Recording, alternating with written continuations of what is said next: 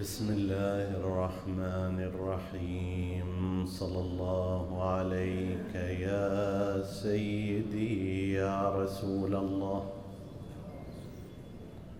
صلى الله عليك وعلى ابن عمك أمير المؤمنين.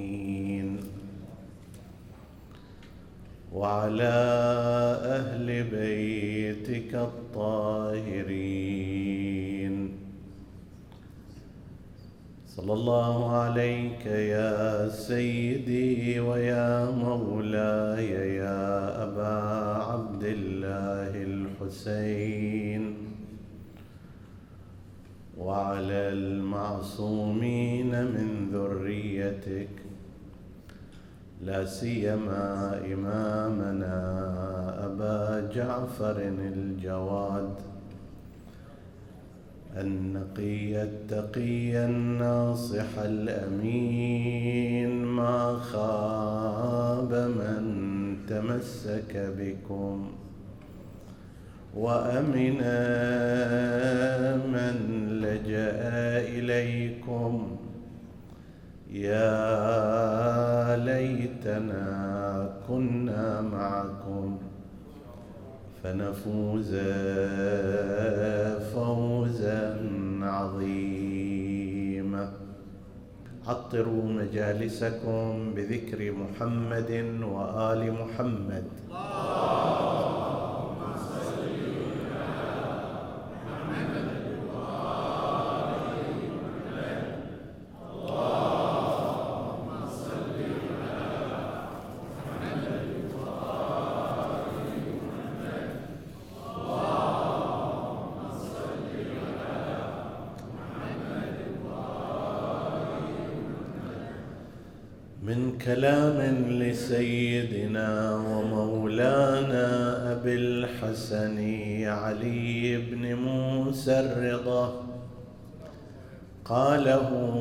قاله في حق ولده الجواد عليه السلام.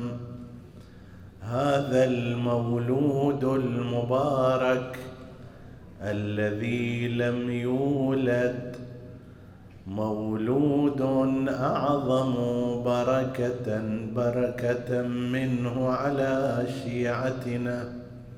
صدق سيدنا ومولانا أبو الحسن الرضا.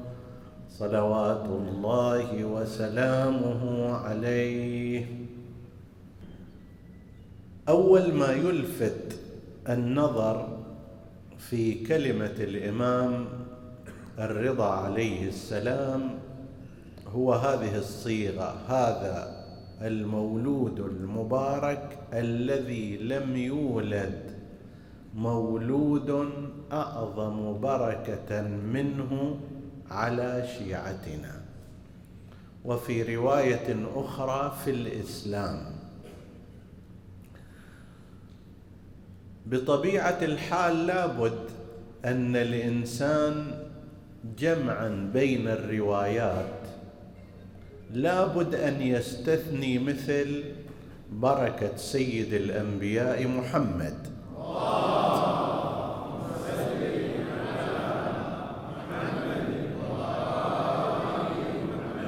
فهو الرحمة المهداة والأعظم بركة على جميع الخلائق مو بس على شيعتنا ولا فقط على الإسلام.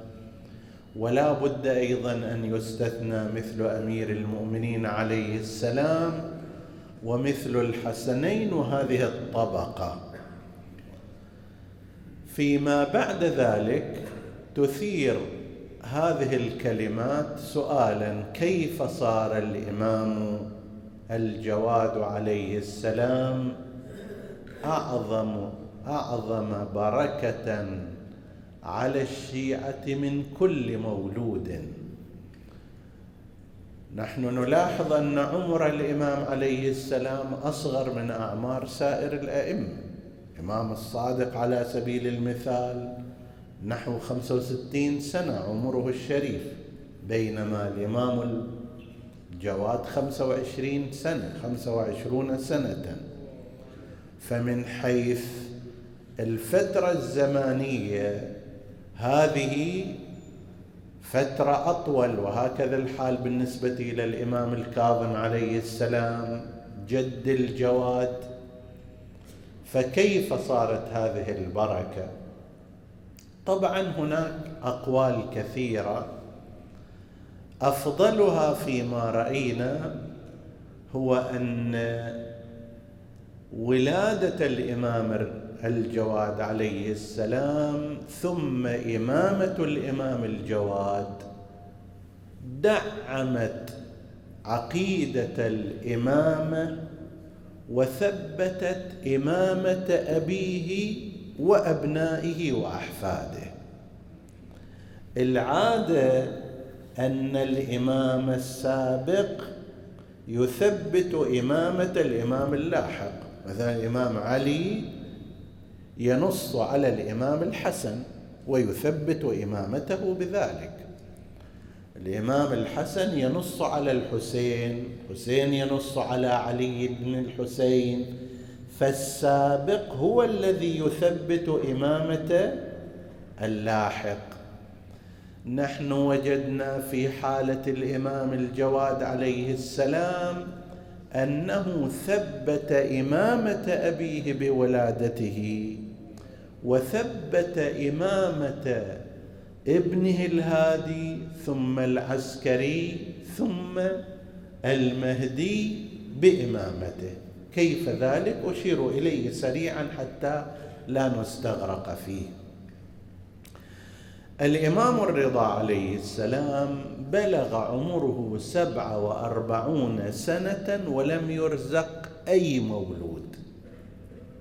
سبعة وأربعون سنة.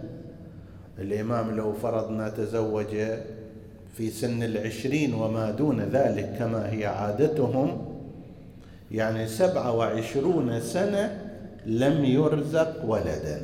طبعا هذه فيها دروس كثيرة. أول الدروس لنا نحن أتباعه أنه أيها الإنسان لا تخربط حياتك على أساس أن الإنجاب تأخر عنك. أحيانا تصير مشاكل زوجية. ليش؟ لأنه تأخر الإنجاب. أنا الزوج أتهم الزوجة والزوجة هي تتهمني. طيب ويضغط علينا أيضا الآباء. ليش للحين ما صار عندكم عيال؟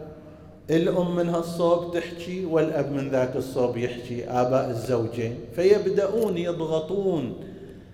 ضغط اللي يعكر الحياة الزوجية وهذا شيء غير مستحسن ابدا. الله سبحانه وتعالى قرر هذا الأمر من عنده. زين؟ قال قسم يعطيهم ذكور قسم يعطيهم أناث قسم يزوجهم ذكرانا وإناثا قسم يجعل من يشاء عقيمة. التوقيت هم عنده عند الله سبحانه وتعالى. فلا تتحول هذه إلى مشكلة زوجية. والدي يضغط علي إلا لازم تجيب عيال والدها لازم يضغط عليها أمها تضغط عليها. هذا أمر غير حسن. إمامنا وهو الذي بيده خزائن الله سبحانه وتعالى وهو المقرب من الله سبحانه وتعالى. تأخر الإنجاب عنده. طيب أنا وأمثالي أفضل من الإمام الرضا. لا هذه تجربة حتى يقول لنا أيها الإنسان لا تخرب حياتك من أجل هذا الأمر. مشاكل وسوالف وقضايا ونزاعات بين الزوج وبين الزوجة على هذا الموضوع. إرادة الله سبحانه وتعالى. أنت أسعى سعيك. إذا كان يحتاج علاج روح تعالج. حاول محاولات. ثم كل الأمر إلى الله عز وجل. هذا في درس اجتماعي في درس عقائدي مهم وهو أنه ترى يا بعض من تغلون في الأئمة الأئمة عباد لله خاضعون لأمره التكويني والتشريعي عباد مكرمون لكنهم عباد لا يسبقونه بالقول. يتأخر الإنجاب عن الإمام. إرادة الله هكذا. الإمام ما يقدر يسوي شيء.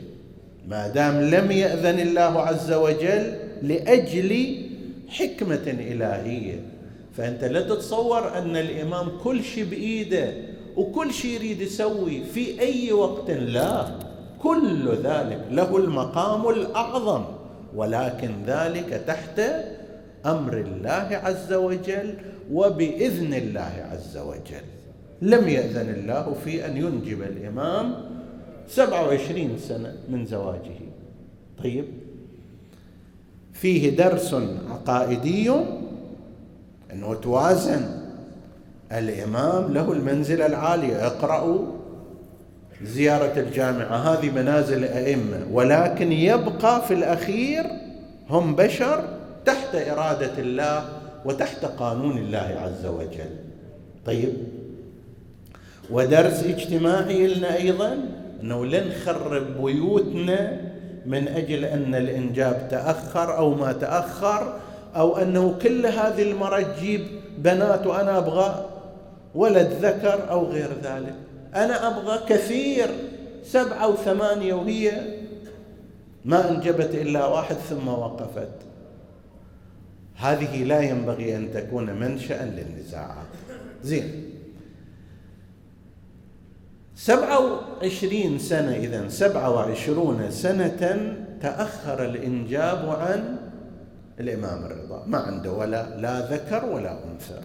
على الرأي المحقق. هذا جعل بعض الخطوط المنحرفة في الشيعة أكو خطوط منحرفة تراها. مو دون سائر البشر مو معصومون.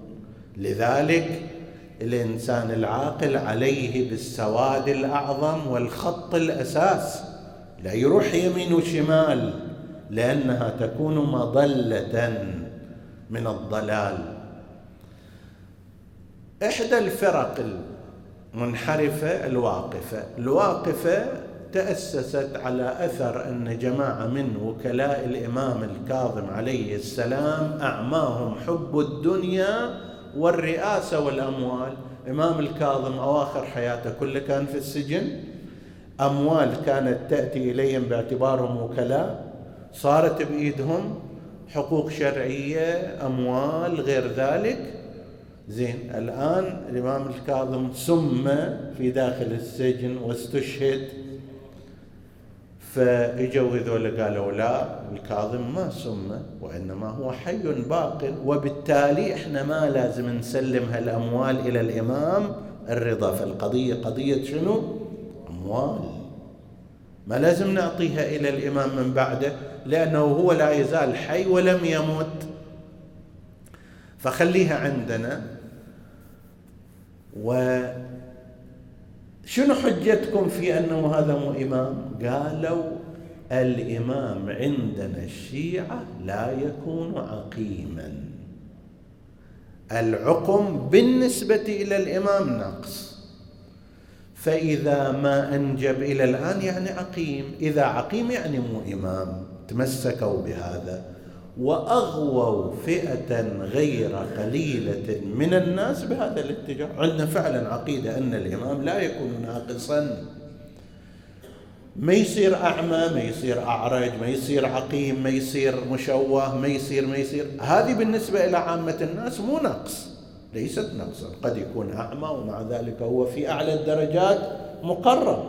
قد يكون أعرج وهو يطأ برجله تلك الجنة. ولكن بالنسبة إلى الإمام لازم يكون الإمام والنبي لابد أن يكون كامل. هذا قرروه في علم العقائد. زين العقم نقص. فإذا كان الإمام الرضا لم ينجب أحدا فإذا هو ناقص إذا ليس بإمام.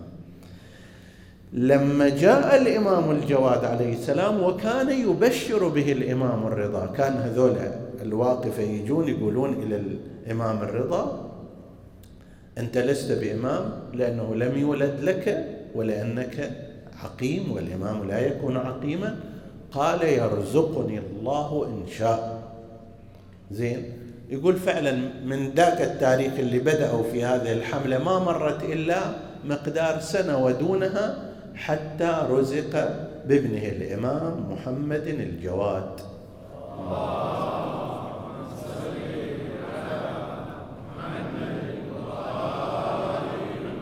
نفس ولادة الإمام الجواد عليه السلام كأنما جاءت إلى هذه فقاعة الواقفة وضربتها دبوس نسمتها كلها. كل اللي نفخوا فيه طول هذه المدة بطل بنفس ولادة الإمام الجواد مو بشيء آخر.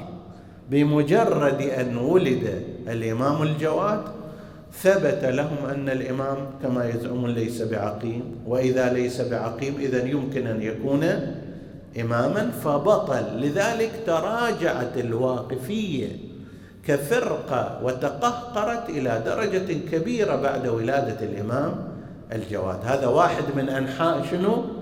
البركة. الإمام الجواد بولادته ثبت إمامة من؟ إمامة أبيه.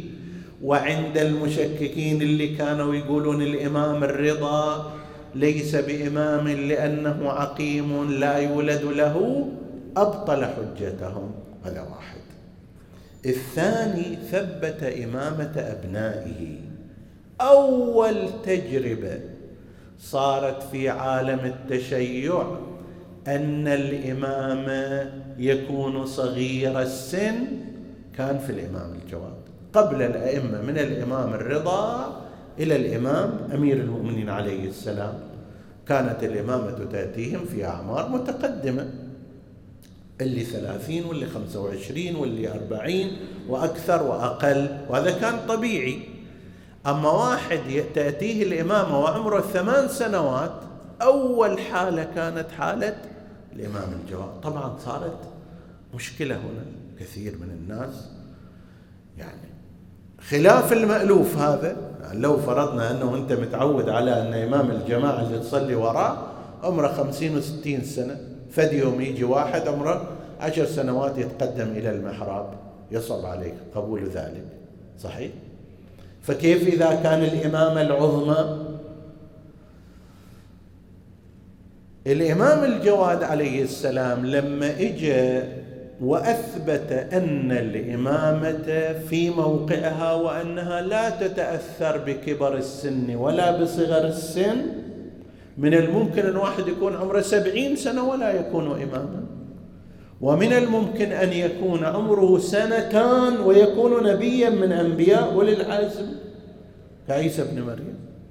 طيب.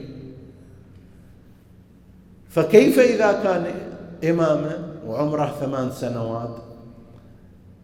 فثبت بعد ذلك إمامة ابنه الهادي عليه السلام. الإمام الهادي أيضا تولى الإمامة وعمره في الحدود قريب ثمان سنوات. أصلا ما أحد سأل في زمان الإمام الهادي عن كيف الإمام يكون صغير وكبير وشلون وإلى آخره. أبدا لم يطرح هذا السؤال. ليش؟ ولا في زمان الإمام الحجة عجل الله تعالى فرجه الشريف. لماذا؟ لأن هذا السؤال قد ختم في زمان الإمام الجواد. الإمام الجواد إمامته أجابت على هذا السؤال من الناحية النظرية. كانوا يسألون الإمام كيف يعني هذا يصير وقبله الرضا؟ إن كان كون فإلى من؟ قال إلى ابن محمد. الله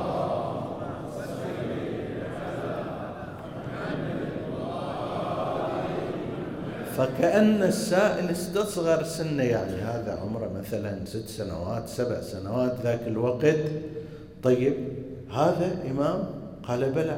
لقد بعث الله عيسى ابن مريم برسالة مبتكرة وهو ابن سنتين. قال إني عبد الله آتاني الكتاب وجعلني نبيا. وجعلني مباركا أينما كنت وأوصاني بالصلاة والصلاة بالصيام والصلاة إلى آخر الآيات. طيب. فمن الناحية النظرية ليس امرا غريبا بل غير النبي عيسى عليه السلام سليمان صاحب الملك العظيم جدا. هب لي ملكا لا ينبغي لأحد من بعدي. جاءته النبوة وعمره اثنا عشر سنة. صار هالنبي اللي حشر لسليمان جنوده من الجن والإنس والطير فهم يوزعون عمره 12 سنة. طيب فهذا من الناحية النظرية. الإمام وهو في نظر الناس الإمامة أدنى من مرتبة النبوة فإذا كان في النبوة يقبل فيها نبوة ابن سنتين وابن 12 سنة. طيب فبالنسبة إلى الإمام الأمر أهون. هذا من الناحية النظرية. من الناحية العملية أيضا ما عرض سؤال على الإمام عليه السلام إلا وأجاب عنه. كان في التحدي. العباسيون حشدوا قوتهم المعادون للمأمون لأن المأمون كان طبعا المأمون دوره خبيث. لا نريد هنا أن يعني يتصور أن المأمون كان محب لأهل البيت أو كذا لا. المأمون كان مو أهوج مثل المعتصم المعتصم رجل عسكري جلف غير فاهم في التخطيط. المأمون لا كان ذكي وكان مخطط بدقة ويضرب هذا بذاك بالطريقة التي يريد. قرب الإمام الرضا عليه السلام وأجبره على أن يتولى ولاية العهد. حتى إذا شاف أن الأمور ما جرت كما ينبغي اغتاله بالسوء. لنفس المخطط أيضا قرب الإمام الجواد عليه السلام وزوجه من ابنته. المأمون إجوا إليه العباسيون المخالفون له قالوا له أنت الآن توك ما خلصنا من شغلة علي بن موسى الرضا ولاية للعهد جاي تقرب لنا بعد ابنه وتورطنا وياه. هم كان عندهم صراع بين بيت العباسي جماعة الأمين محمد الأمين العباسي ابن زبيدة وعبد الله المأمون العباسي ابن مراجل جارية من الجواري. فقالوا أنت ما خلصنا من ذاك علي بن موسى الآن جايب لنا محمد الجواد وهو طفل صغير لم يبلغ الحلم. تريد تقدمه؟ قال هذا بين يديكم سلوه عما شئتم. سألوه. فجمعوا في أكثر من مجلس. هذا مجلس يحيى بن أكثم المشهور. أخبرني عن محرم قتل, قتل صيدا. هذا مجلس واحد وإلا مجالس متعددة وبعضها كانت ملغمة أكثر. هناك مجلس اللي جمع له العباسيون أعوانهم هذول المخالفون وبدأوا يسألونه عن الخليفتين. وهذه من الأسئلة الملغمة حقيقة لأنه مثلا أن يقول روينا عن المحدثين أنهم قالوا سل فلانا من الخلفاء أن الله يقول سل فلانا عني هل هو عني راض؟ فإني عنه راض. الله يقول يعني أنا راضي عن فلان من الخلفاء الأوائل بس ما أدري هو راضي عني؟ لو مو راضي عني اسأله. طيب. ومثل أن فلان وفلان سيدا كهول أهل الجنة وأمثال ذلك في مجلس هارون. هذه أسئلة ملغمة. إن أجاب الإمام بأنه نعم هالاحاديث صحيحة؟ خلاص طاروا بها كل مطار أنه إمام الشيعة أقر بهذه الأحاديث وفضلهم على من سواهم. إذا قال لا هذه أحاديث كاذبة وغير صحيحة من الممكن أن ينشر عنه أنه هذا ضد أصحاب رسول الله وإلى آخره. الإمام الجواد عليه السلام أجاب بأجوبة بديعة لم تعد الحقيقة وفي نفس الوقت كانت ذكية. بالنسبة إلى السؤال أنه سل فلانا هل هو عني راض؟ فإني عنه راض. هذا يرونه في صحاحهم. قال له يحيى بن أكثم ما تقول في هذا الحديث الذي رواه المحدثون؟ قال لا أقول شيئا ولكن كان ينبغي على من قال هذا الحديث أن يتذكر أن الله يقول في كتابه ولقد خلقنا الإنسان ونعلم ما توسوس به نفسه ونحن أقرب إليه من حبل الوريد شلون الله يقول إلى جبرائيل روح قل للنبي يسأل فلان أنه هل هو راضي عن الله لو مو راضي عن الله؟ وأنه أنا عنه راضي بس ما أدري هو راضي لو مو راضي. خبرني عن ذلك. الله الذي يعلم بخلجات النفوس وبذوات الصدور. هذا يخالف القرآن يخالف هذا الحديث. قال فما تقول مثلا إن الله زين الجنة بسراجين هما فلان وفلان؟ فقال لا أقول شيئا ولكن قد دخل الجنة سيد الأنبياء محمد.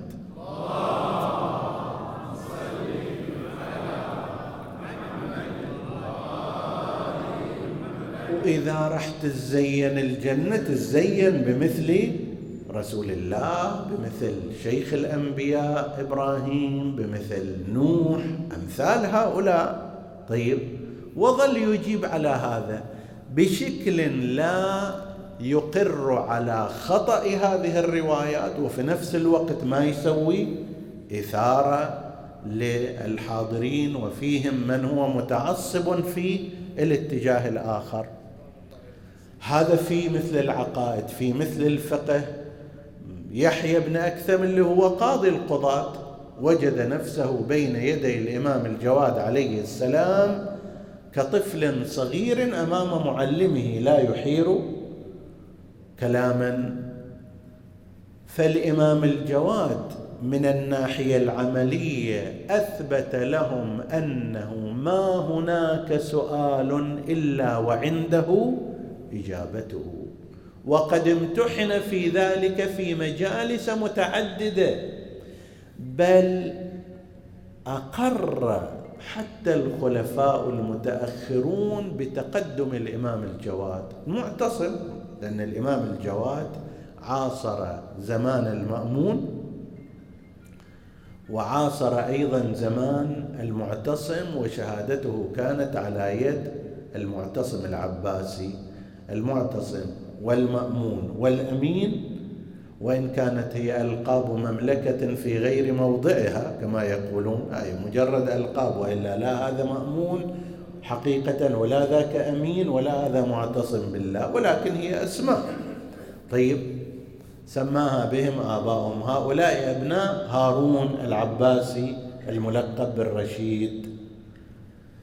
في زمان المعتصم مع أن المعتصم كان سيئا مع الإمام الجواد عليه السلام وكان لا يخفي كراهيته للإمام وهو أحد أضلاع مثلث اغتيال الإمام بالسم. ثلاثة كانوا جعفر ابن المأمون وهذا كان رجلا سكيرا ومنحرفا وكان يريد يسوي شيء اللي لعل هذا يكون شفيع إلى عند بني العباس حتى يخلوه أيضا خليفة أو ولي عهد أو غير ذلك. وزوجة الإمام أم الفضل والثالث المعتصم العباسي نفسه. مع ذلك نفس المعتصم العباسي أريد أبين لك كيف أن الإمام الجواد عليه السلام من خلال إثباته أنه الأعلم بالشريعة والأعرف بحدودها وأنه قضية صغر السن وكبر السن ما تؤثر. طبعا في زمان المعتصم بعد الإمام بلغ مثلا العشرينات واستشهد وعمره 25 سنة. ذكروا أن جيء إلى المعتصم العباسي في مجلسه برجل قد سرق. فقالوا لهم هذا كيف نحده نقطع يده؟ فاختلفوا في ذلك. الحضور في زمان المعتصم كان حضور مختلط. في جماعة ينتمون إلى تيار المعتزلة وهذا إلى بحثها الخاص وفي جماعة ينتمون إلى أهل الحديث. كل واحد يريد يسيطر على الوضع الديني في ذاك الوقت. فقالوا لهم الآن من أين نقطع هذا؟ جابوا لنا يجب عليه السارق والسارق والسارقة فاقطعوا أيديهما بعد توفر الشروط. فاختلفوا بعضهم قال يقطع من هنا. قال فاقطعوا أيديهم هاي تسمى يد كلها. تقول لل... لكل إنسان يدان ورجلان اليد تبدأ من هنا. جماعة قالوا لا اغسلوا إذا قمتم إلى الصلاة فاغسلوا وجوهكم وأيديكم إلى المرافق فإذا اليد هذه ومن هنا تقطع. جماعة آخرون قالوا لا تقطع من هنا. تقول كتبت بيدي وضربت بيدي. هاي الكفية فإذا لازم تقطع. جماعة قالوا لا بس الأصابع لأنه يقال كتب بيده والحال أنه كتب بأصابعه وهذا الذي عليه الإمامية. ف اختلفوا هناك وما اتفقوا على شيء. واحد من الحاضرين قال للمعتصم هل تريد أن يأتيك الجواب الصحيح؟ قال من تعني؟ قال محمد ابن علي ابن الرضا.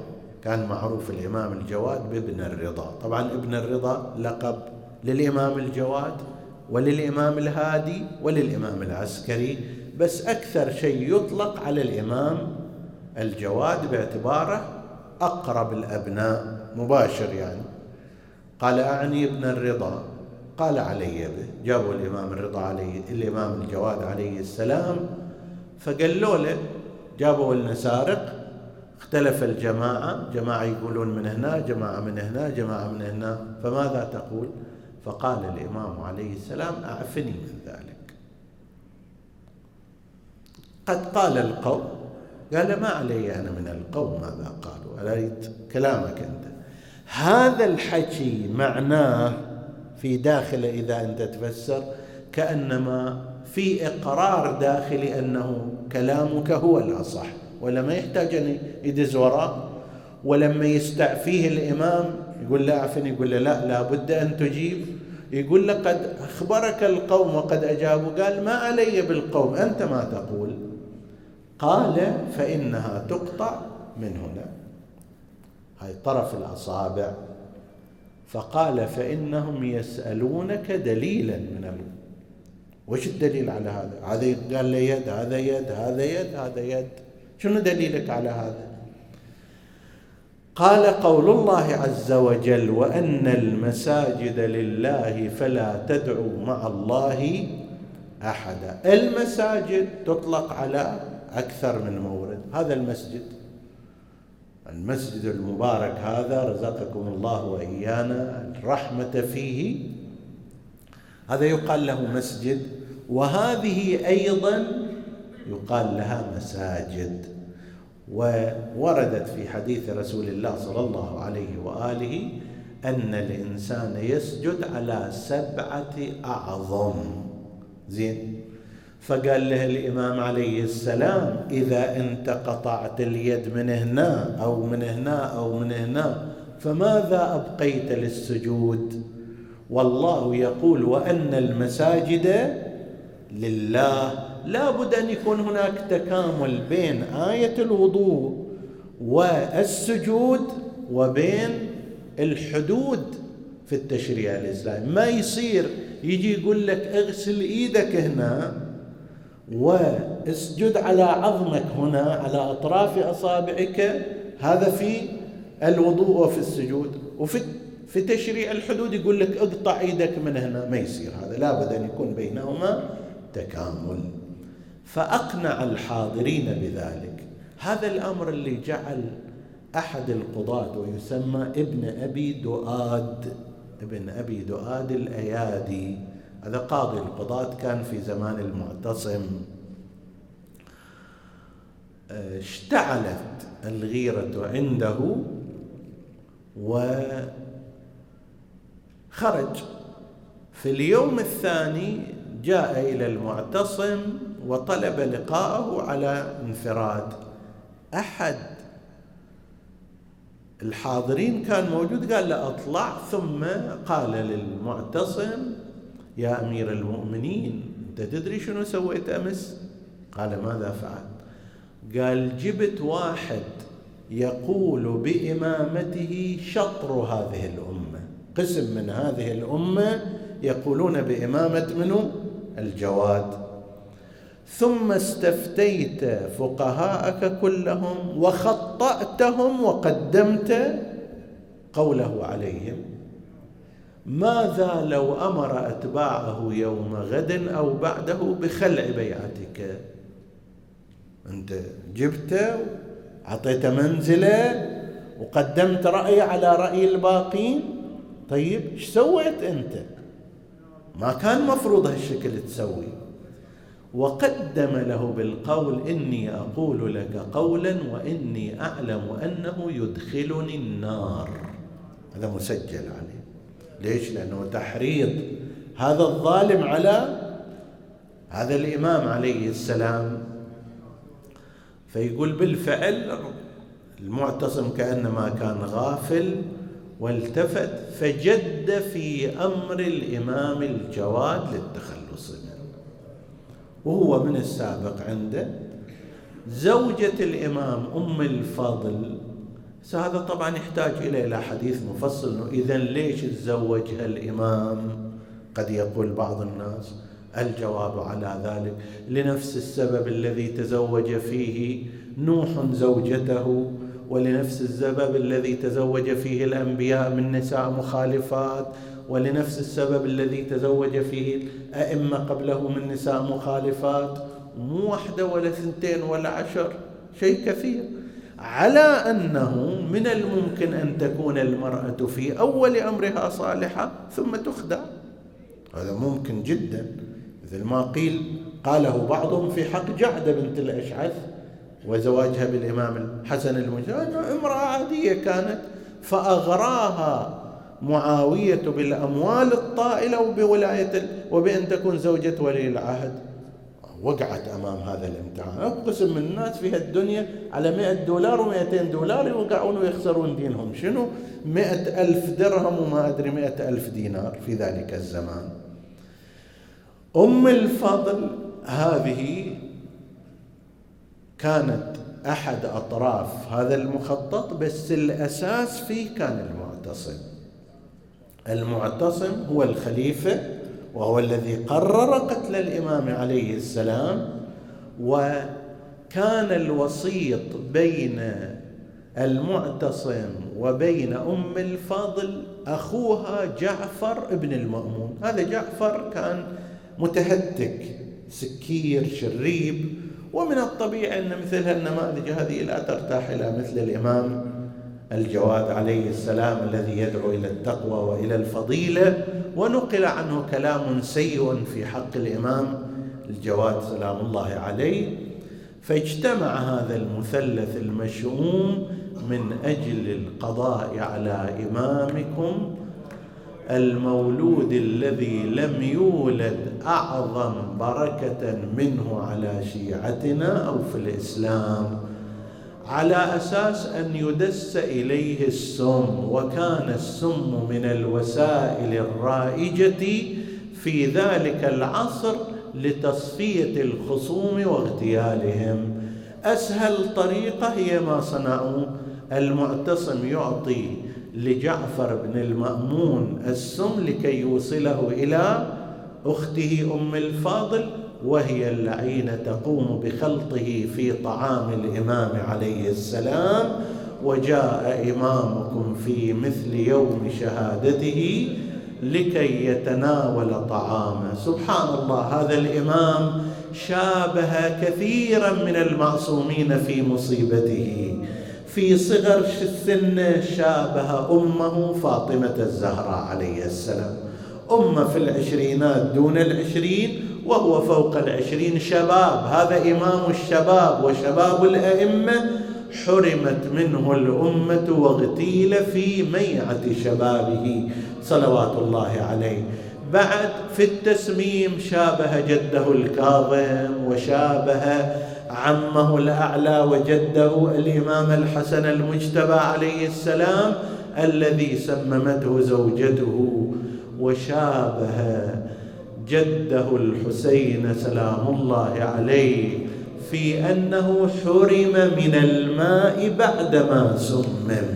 يعني قضى إمامكم عطشانا بل قضى غريبا في داخل بيته. أي إنسان إذا كان صار عنده حاجة وهو في منزله تمرض أول واحد يلجأ إليه من امرأته زوجته هذه المرأة الطالحة الردية منعت عن إمامكم شرب الماء. أيوا إماما. لما تجرع ذلك السم النقيع سرى في بدنه فتك بأحشائه.